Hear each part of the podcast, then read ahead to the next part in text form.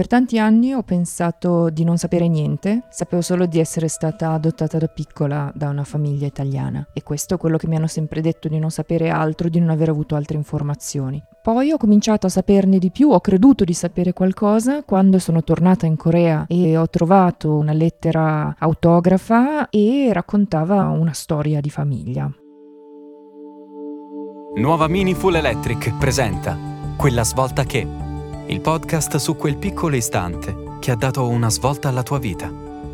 Perché ci vuole coraggio per cambiare strada.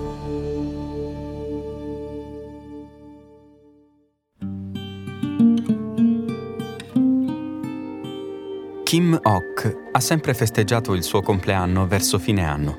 Però di fatto credo di essere nata a fine marzo, inizio aprile, quindi ci sono un sei mesi di differenza, questo dal, dai confronti con alcune carte che poi ho ritrovato. Era una pratica più o meno accettata ma molto diffusa di ringiovanire un pochino i bambini nel loro interesse in un certo senso, cioè per renderli più facilmente adottabili.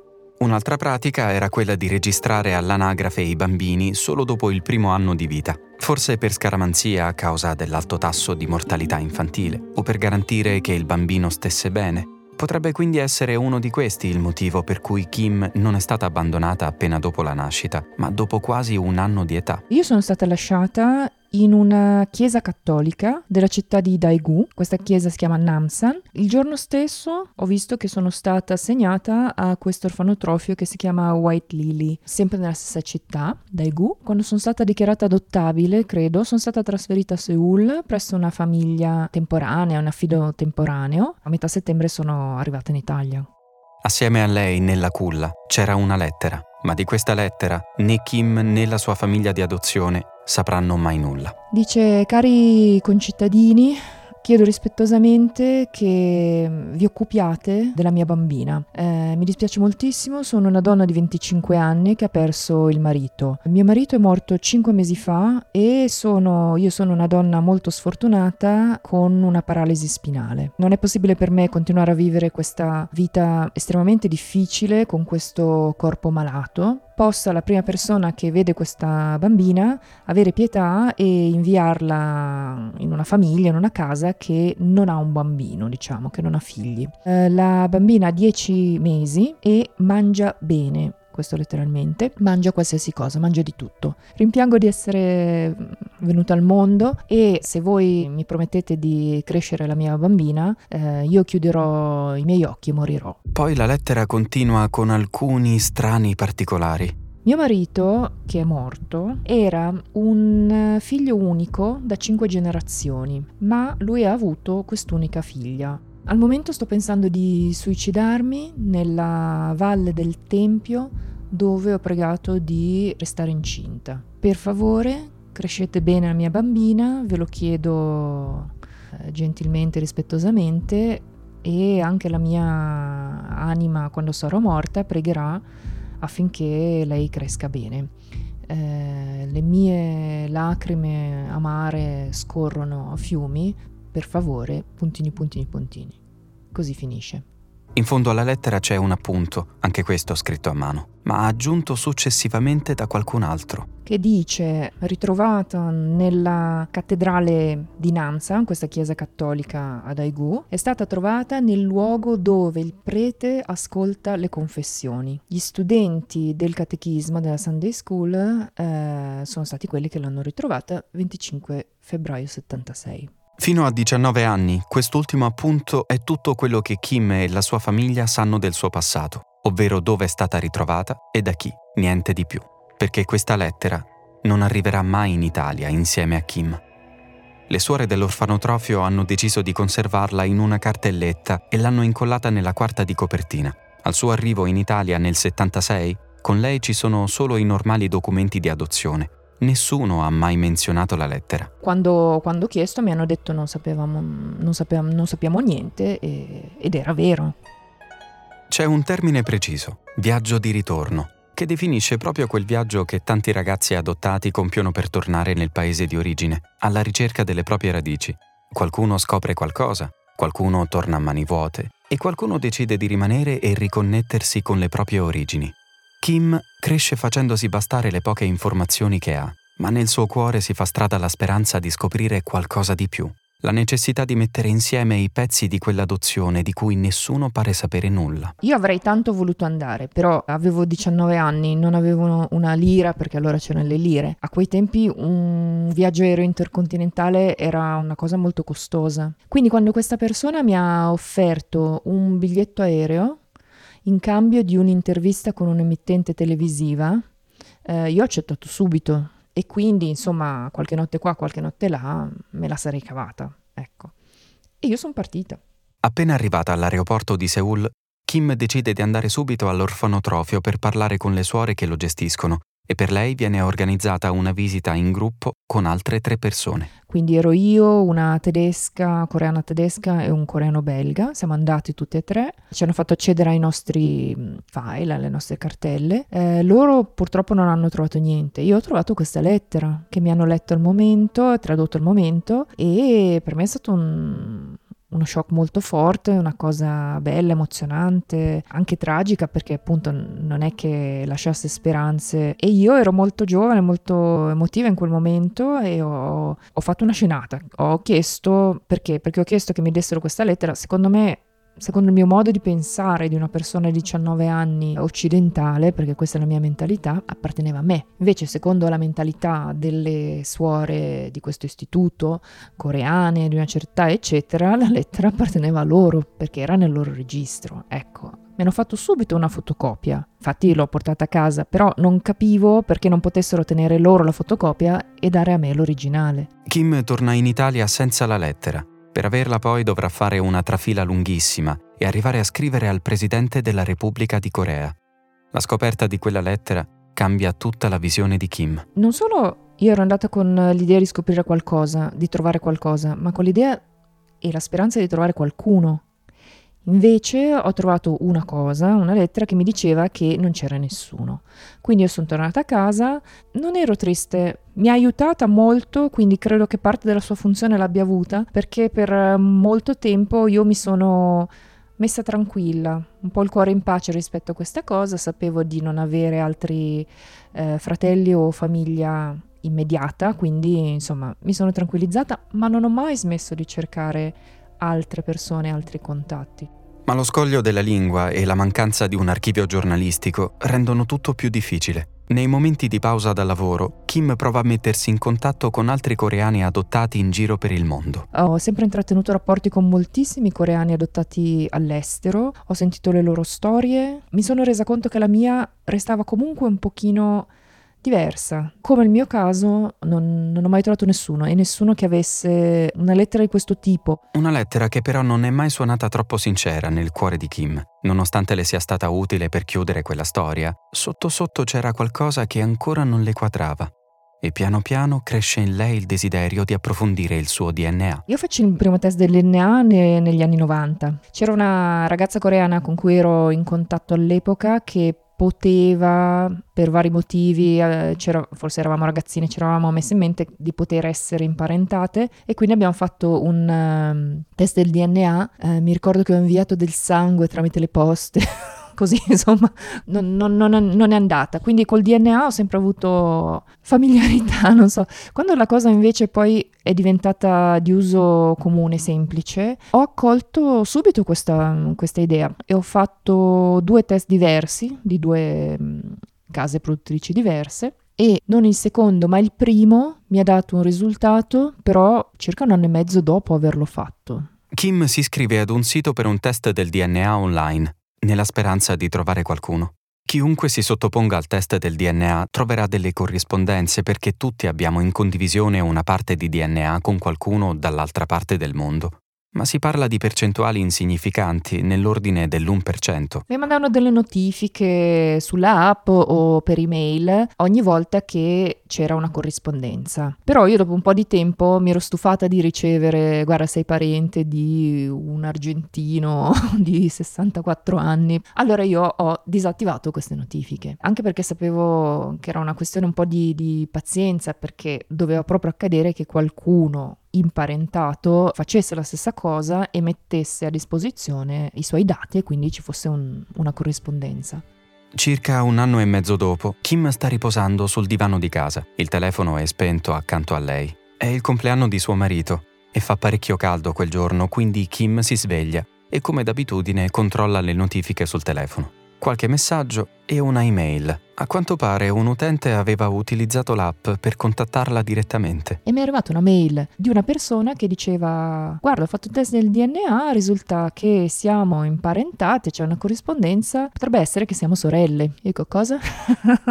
Kim è colta di sorpresa, non tanto dall'aver ricevuto quella mail, ma dalla percentuale di corrispondenza. 40% e la previsione appunto dell'app era può essere tua madre, può essere tua figlia, può essere tua sorella. Kim corre dal marito e lui si dimostra da subito euforico. Lei è più pacata, un po' per indole e un po' per i tentativi già fatti in passato. L'email è stata spedita verso l'ora di pranzo da un paese in Danimarca e nel tardo pomeriggio Kim decide di rispondere. Si aspettava che io fossi in Corea coreana e che non parlassi inglese o non avessi grande familiarità con... Eh?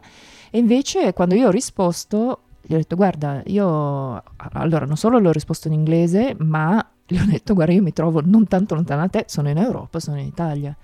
E questo è stato uno shock per lei, ecco. Per Trine in Danimarca lo shock è ancora più grande. La donna infatti non aveva mai volontariamente cercato il proprio passato, nonostante sapesse di essere stata adottata si era sottoposta al test del DNA per tutt'altro motivo. Allora è successo così, i figli più grandi di suo marito hanno regalato al padre un test del DNA perché lui essendo neozelandese bianco ovviamente ha delle origini che non, non conosceva e pensava di avere del sangue maori nella sua famiglia. Già che c'erano l'hanno regalato anche a lei, che è la nuova moglie del padre, siccome ci sono molte storie di bambini coreani che sono stati mandati all'estero perché erano figli di donne coreane e di militari statunitensi statunitensi, alcuni dei quali ovviamente erano afroamericani. Allora, siccome mia sorella ha delle lentiggini e poi diventa molto scura, era convinta di poter avere del sangue africano. Da lì l'escalation è stata abbastanza rapida, ma vissuta in due modi diversi da Kim e da Trine.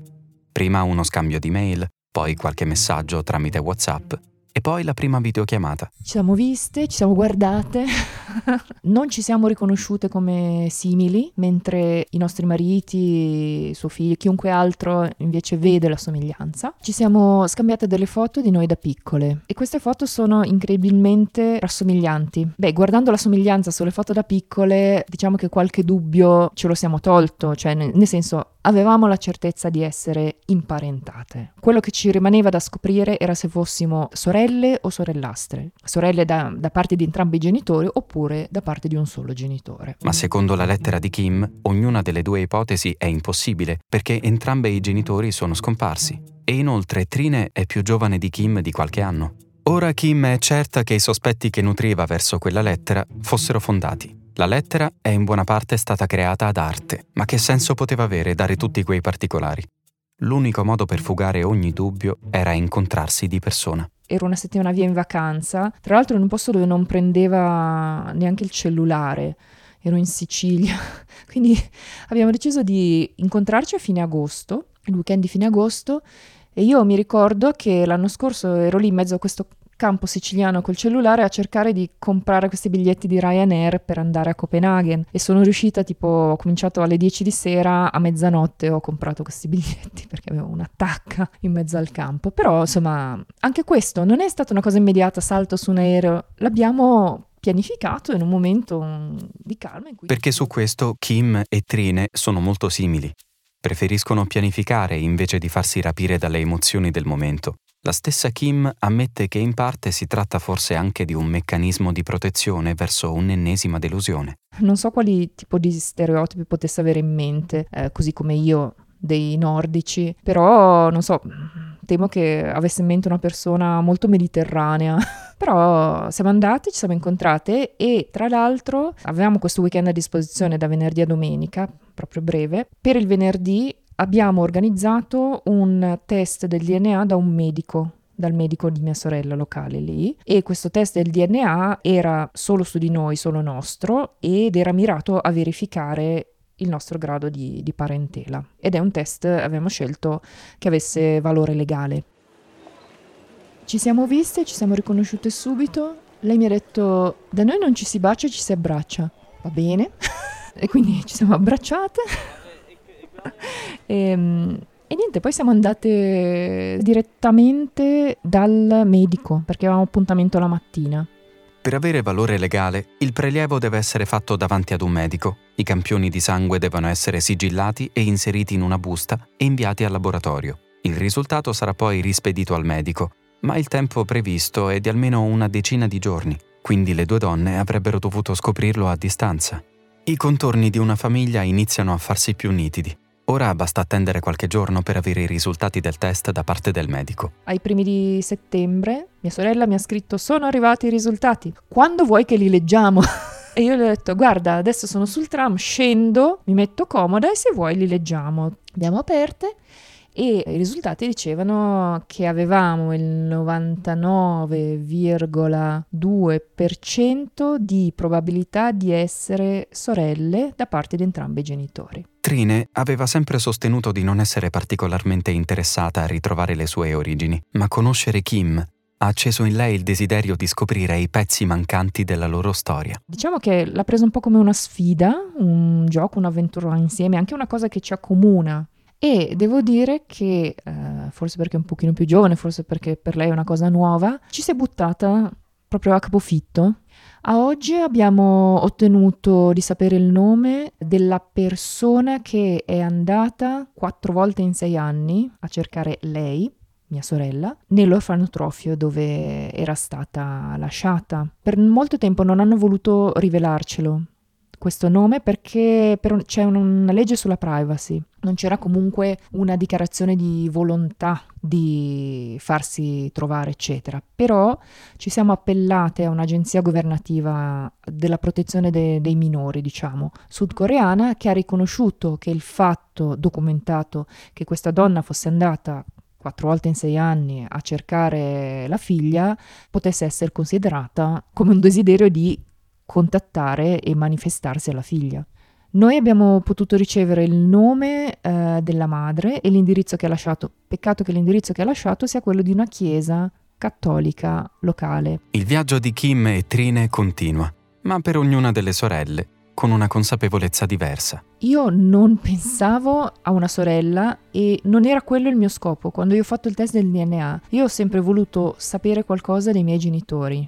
Io ho sempre avuto in mente mia madre. Quando ho trovato una sorella, ho avuto quasi eh, un moto di stizza, perché per dire, ma io volevo trovare una zia, un cugino, qualcuno che mi riconducesse a mia madre, Co- una sorella non mi aiuta nella mia ricerca, nel senso è un'altra persona come me, un alieno caduto dallo spazio, bello, però io avevo in mente. Però questa cosa io l'ho, l'ho elaborata nel corso del, dei mesi, anche parlando con mia sorella, invece che invece è felicissima di aver trovato una sorella e dice ma la fortuna è che ci siamo trovate noi, non importa se troviamo o non troviamo i nostri genitori. E lei, io mi sono resa conto, ha un approccio giusto, non so se esista giusto o sbagliato. Io mi sono resa conto che guardavo al passato, ho sempre guardato al passato. Lei invece guarda al presente e dice ma nel presente ci siamo noi e nel futuro ci siamo noi. E questo mi ha, mi ha cambiato la prospettiva. E in tutto ciò Trine si sta godendo anche alcuni momenti di celebrità inaspettata. Poi lei l'ha presa molto bene e ha cominciato a fare una serie di interviste in Danimarca, una delle quali per un settimanale, diciamo, per, per signore, mi ha detto lei, il classico giornale che trovi dal dentista, dal parrucchiere, così, è stata messa in copertina, la cassiera del supermercato l'ha riconosciuta e questo ha reso mia sorella felicissima.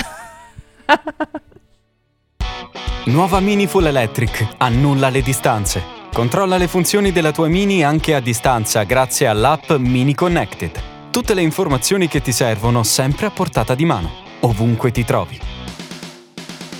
Nuova Mini Full Electric. Innovazione e comfort dentro e fuori. Vieni a provarla in tutte le concessionarie Mini.